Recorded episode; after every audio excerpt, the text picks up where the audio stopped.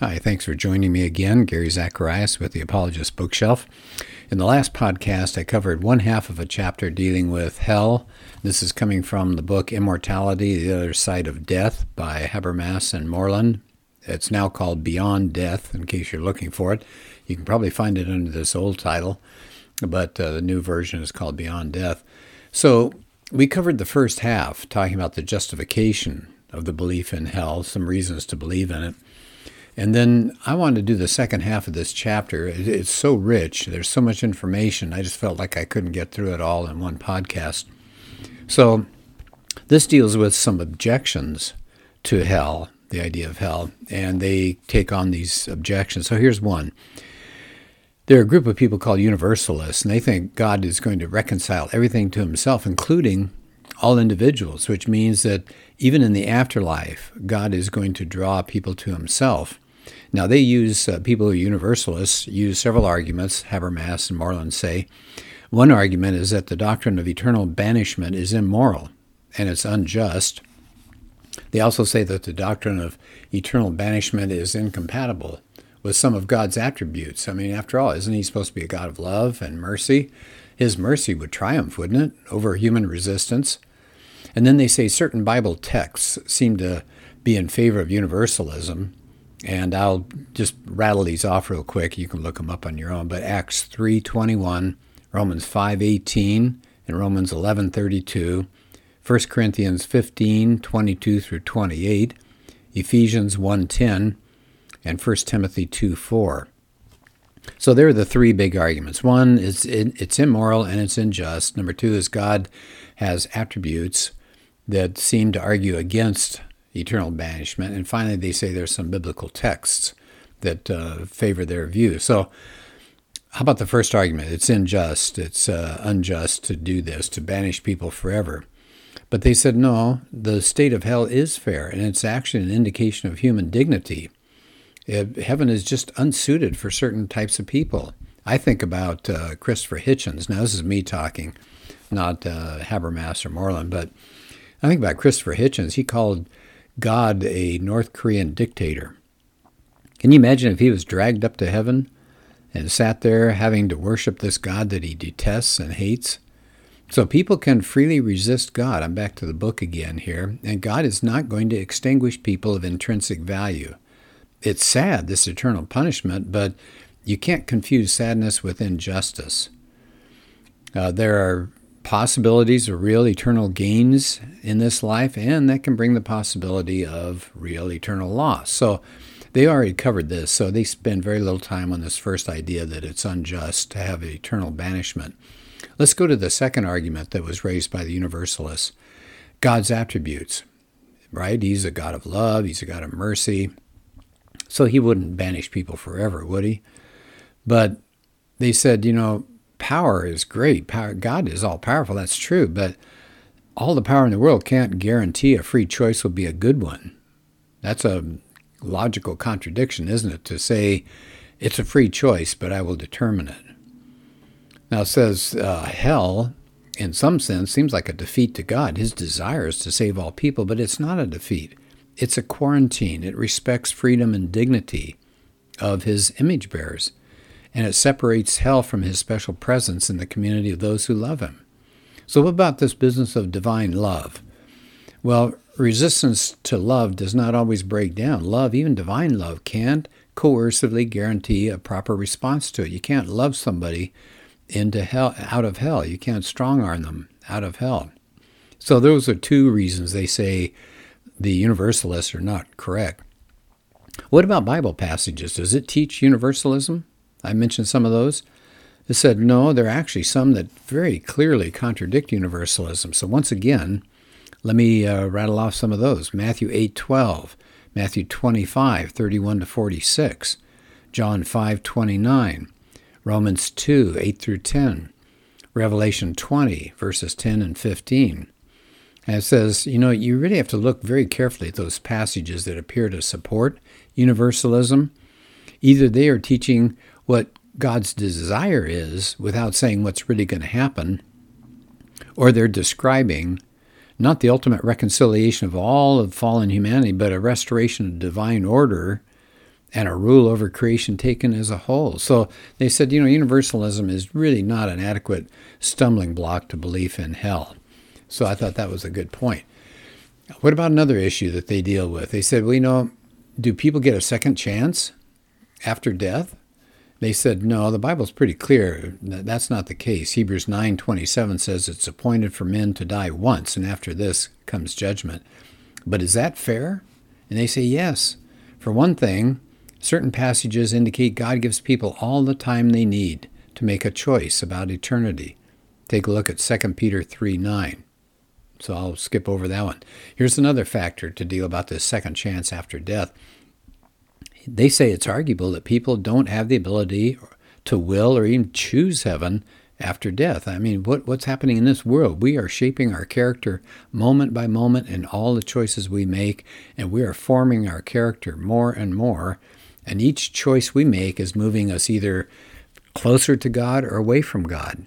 And then as our character grows, some choices are going to become uh, possible and others will be impossible. The longer people live in opposition to God, the harder it's going to be for them to choose to turn that around. I think that's really a good point. I'm I'm always so surprised when I hear about people who are on their deathbeds and you think, gosh, you know, wouldn't they want to get their salvation squared away before they die? And oftentimes they don't. And I think, well, but they're staring eternity in the face, but they've made choice after choice after choice through life, and it's creating almost like a hard shell around them. And they said, uh, I'm back to Habermas and Moreland, they said that's one of the reasons most religious conversions occur early in life. Um, those who claim God has created purgatory forget two things. First, purgatory seems somehow to imply God is lax and didn't do all that he could to save people on this side of death. And uh, the doctrine of purgatory fails to acknowledge that the longer a person is away from God, the harder it is for that person to turn around and head toward God.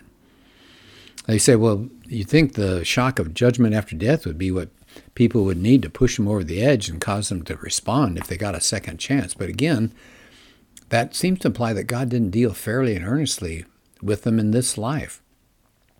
I mean, people who would choose heaven in a second chance after death would probably not really be choosing heaven. They're just trying to avoid death. But heaven is for people who really would like to be there. Here's another issue that's brought up about the idea of hell. Maybe God annihilates people who don't go to heaven. And so that's actually becoming a slightly uh, larger number of people who back that belief. Sometimes it's called conditional immortality or annihilationism. These terms are synonymous. So annihilationists seem to seem to believe that everybody survives death and they participate in the final resurrection, but the judgment passed on unbelievers is not forever being in hell, but extinction. So non Christians, they do get everlasting punishment. It's not everlasting punishing. So their judgment, annihilation, lasts forever. So they said, you know, some actual solid evangelical Christians have defended the view. And they said, uh, but they said, we need to make sure, as we're talking about this, we understand that hell is not a place where God is actively torturing people forever and ever. It says it's really a, a, a torment as far as being banished from heaven. So it's anguish. It's not God inflicting torture on these people. So he said, throughout history, the vast doctrine of hell has been embraced by the by a huge majority of theologians. He says if you just read scripture straightforwardly, that's what you're going to come to. He says look at some of the passages that seem to have images implying everlasting, unending conscious existence. They talk about, for example, everlasting fire, it won't be quenched, the worm never dies. It suggests that the final judgment is constant and it's conscious and it's everlasting. Look in Isaiah 33:14. Who among us can live with a continual bracket everlasting burning? You got uh, Isaiah 66:24, Matthew 3:12. You got Mark 9:42 to 48. I mean, look at Mark uh, 9, for example, in 47 48. It warns that offenders will be cast into hell where their worm does not die and the fire is not quenched. That sounds like a judgment that goes on and on and on. Uh, the Hebrew word Olam and a Greek word aionios are translated as eternal, everlasting. So it says that that's 71 times anios is used in the New Testament, and it says it seems like an unending period of time. Daniel 12:2 says, "Many of the people who sleep in the dust of the ground will awake, these to everlasting life, but others to disgrace and everlasting contempt." In Matthew 25, 41, Jesus says, Depart from me into the eternal fire, and they will go away into eternal punishment, etc., etc. And they, the annihilationists uh, work around that. They say, well, yeah, divine punishment is endless, but it's endless punishment, but not the punishing. That is, punishment is extinction, and that goes on forever. But the passages in Daniel and Matthew, Habermas and Moreland say, make it clear the final states of the just and the unjust are just like each other. Both are conscious, the good as well as the evil, continuous modes of living for both. So I think that's a, a really good one to argue about. Uh, let me see if there's anything else we want to talk about here. I don't want to spend a lot more time on this, uh, but I think it's really important to. They take on some verses here, uh, some arguments. It says, let's delve into some of the main arguments for annihilationism and consider the flaws. And I don't think I want to do all of those right now, so I may s- skip over those. I can do them some other time. So they spend a lot of time doing that, and I think they do an excellent job. A final question remains why did God create people whom he knew would not choose him? Well, God can't guarantee that a free creature would accept Christ. That's what it means to be free. So, out of all the possible persons God could have created or did create, he knows some are going to reject Christ no matter what the circumstances are. Maybe there's no world that God could have created in which all people would freely receive Christ. So I think that's uh, an interesting comment to make. That's something people can bat around forever. Um, so, toward the end of the chapter here, it says uh, we've looked at the traditional Christian understanding of hell, we've responded to alternatives and objections. As said, it's basically an intellectual approach, but it said, you know, we really shouldn't treat the doctrine of hell in a cold, uncaring way. Hell may be justified, but how sad it is for God and for people who love other people. Hell's, hell is going to remind us of the significant uh, significance of human life and choices and how important choices are. It's going to be a eternal memorial to the tragedy of bad choices.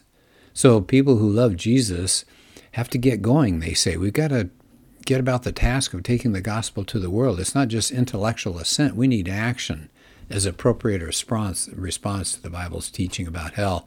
And I would say amen to that. So that's the book, Immortality, Other Side of Death. Uh, something hard to think about, but something important that uh, we need to think about as well.